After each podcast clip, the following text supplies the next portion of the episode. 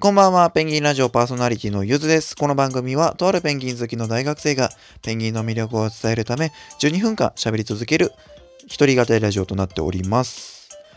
えー、またまた、酔っ払い会でございます。酔っ払いペンギンです。飲んできました。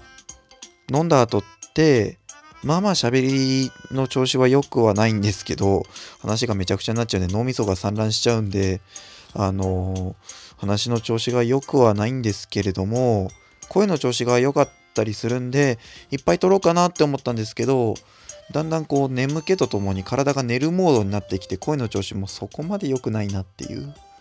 もっと調子いい時はいいんですけどね。寝起きほど悪くはないんですけど、うーん、微妙だな。あ、あ、あ、ちょっとお聞き苦しかったらすいません。はい。ただ、酔ってるんでいつもよりも噛むと思います。はい。今回はですね、お話ししたいこととしては、続皇帝ペンギンの子育て論です。まあ、タイトルまだ決めてないんで、続とか2とか、なんかもっと全然違う名前つけちゃうかもしれないですけど、あの、皇帝ペンギンのですね、紹介をしようと思って、撮った回があるんですよ。で、まあ、第12回なんですけど、その第12回を、あの皇帝ペンギンの話をしようと思って、やっぱり皇帝ペンギンって特徴的なのが子育てなんで、で、世界一壮絶な皇帝ペンギンの子育てっていうタイトルで配信したんですよ。で、そしたらですね、それが、のよくわからないんですけど、詳しくはないんで、あの、ラジオトークのおすすめトークに載ってたような気がするんですよね。はい。やっぱペンギンラジオっぽい回なんで、おすすめされたのかなってちょっとよくわかんないですけど、もし運営さんが選んでおすすめしてくださってたのなら本当にありがとうございます。あのー自分のラジオは全然聞かれなくてもいいと思ってるんですけど、ペンギンのことを皆さんにより知ってもらったりとか、水族館に皆さん行っていただいた時に楽しんでもらうっていうのがこのラジオの目的なんで、はい。あの、やっぱりそういう回がおすすめされるっていうのは嬉しいですね。はい。あの、まあ、言っちゃなんですけど、ラップとか本当にこう、あの、なんだろう、どうでもいいんで、はい。あどうでもいい。あの、ゆとりフリーターさんを応援してたのは本当の気持ちなんですけど、ラップはどうでもいい話なんで、はい。さて、皇帝ペンギンのお話ですね。今回皇帝ペンギンのお話、続皇帝ペンギンのお話をしていきたいと思います。皇帝ペンギンのその子育てについての話だけをじっくり話したいと思うんですよね。残り9分間ぐらいあるんですが、それで、はい。まずですね、皇帝ペンギンっていう種類についてなんですが、まあ12回等でもあの話してるんで、ざっくり説明しちゃいますね。えーペンギン18種いる中での最大のペンギンです。生息が、えー南極にいますね。はい。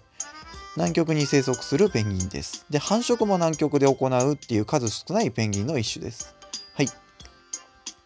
えー、皇帝ペンギン最大の種なんですが、えーくちばしから足までが体長っていうんですけど、これが、この体長が110センチから130センチ程度ですね。えーまあ身長に直すとだいたい1メーター10センチ、20センチぐらいですね。はい。っていうかなり大きいペンギンになっております。でですね、なんでこんなに大きいかって言いますと、やっぱりこう壮絶な子育て、厳しい環境であの生活して子育てをしてっていう風に生きるので、あのやっぱりその寒さとかに耐えられるような体の構造をしてるんですね。で非常に皮下脂肪を蓄えているっていう種類のペンギンになっております。まずですね、皇帝ペンギンの夫婦が卵を産んだっていうところからお話ししますね。皇帝ペンギンの夫婦がまず卵を産みました。で、メスが卵を産みますよね。で、メスが卵を産んだら、えーそのメスが、まあ、卵を産むってかなり体力、栄養のいることなんで、餌取りに行くんですよ、メスが。はい。で、餌を取りに行くときに、えー群れで移動するんですけど、皇帝ペンギンは集団で生活をしているんで、狩りとかも集団でするんですよ。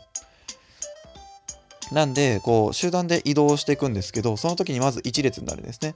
で一列になる理由としては、前も12回でお話ししたんですが、先頭の子が、えー氷の裂け目なのに落っこった時に次の子からそこを避けるためです。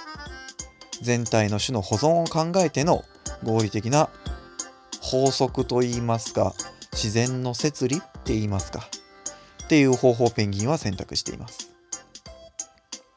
えー、皇帝ペンギンのメスがお母さんたちが卵を産んだ後に、えー、そうやって一列になって海を目指していくんですがこの時に100キロ以上移動することもあります。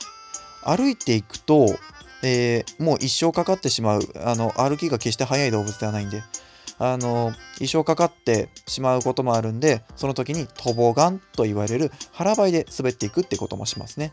はい。こっちの方が早いんですよ。でですね残されたオスたちですね、お父さんたちはですね、えー、自分の体のホーラン斑とホーラン脳を使って足の上で、えー、卵を温めます。ホーラン斑というのはですね、皇帝ペンギンの足と足の、まあ、皇帝ペンギン以外のペンギンにもなんですけど、足と足の間にある卵を温めるために毛が抜けた一部分です。毛が毛っていうか羽だな。羽が抜けた一部分なんですけどこの羽がない方が地肌が露出するんで卵を温める時に熱が伝わりやすくなるんですよ。で、えー、このホーラン葉にまず卵を入れましてでホーラン脳っていうもので卵をまあ囲っちゃう覆ってしまうわけですね。そうすると、えー、卵を温め、まあ、効率的に温めることができます。ねだって南極ってマイナス何十度の世界ですよ。そのままその辺に置いといたら凍っちゃうんでね。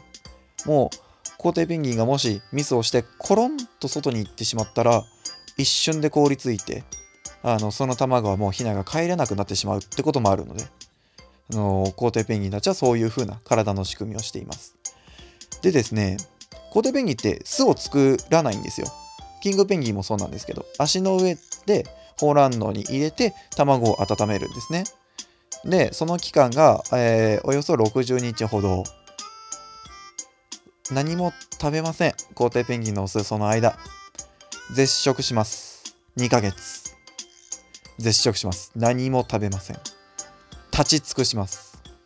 一応、ちょこちょこ歩けはするんですけど、決して移動できるような感じじゃないんで、えー、立ち尽くして卵を温め続けます。まあ、そのためにもですね、天敵っていうものがいない環境を選んだっていうふうに考えられています。やっぱ快適な環境っていろんな動物がいるんですよ。そうすると、天敵も多くなるんですよ。ね。過酷な環境だからこそ天敵が少ない。そこに皇帝ペンギンたちは生存の活路を見出したんですね。でですね、皇帝ペンギンのオスが頑張って卵を温めます。で、ヒナが帰りました。ね。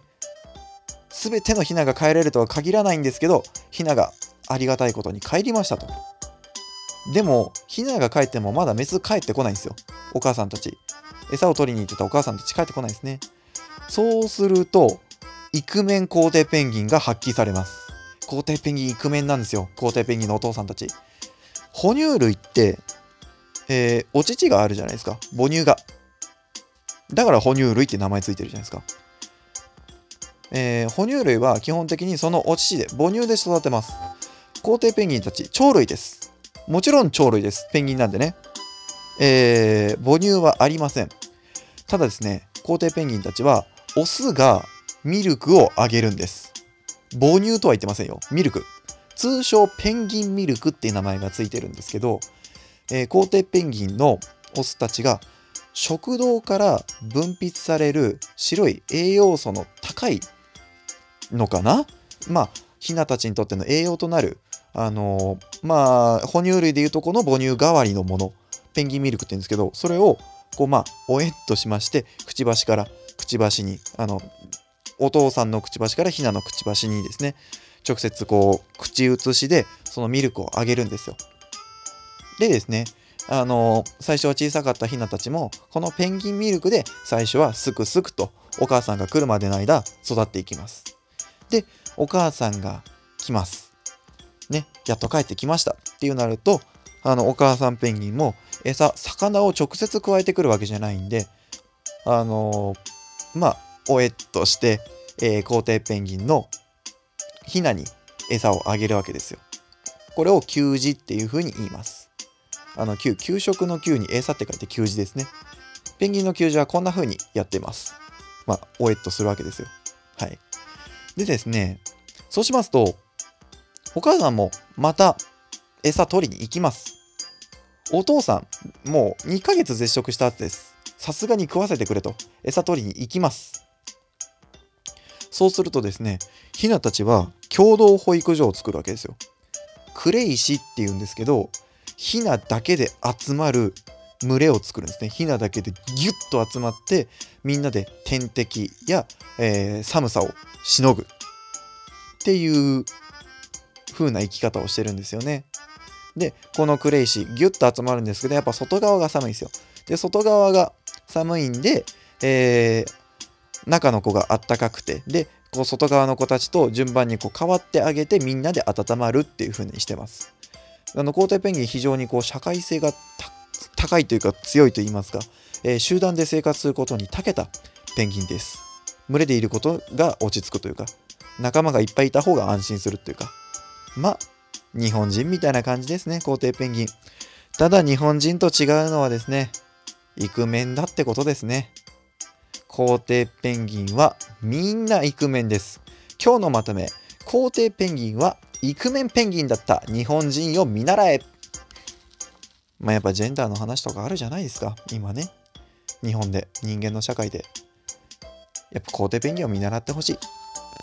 オスだって子育てするんです。最初はオスが一人で子育てするんです。それが皇帝ペンギンです。さて、時間がなくなりましたね。えーお便り等募集しています。リンク貼っておきます。そちらもご覧ください。それではまた、バイバイ。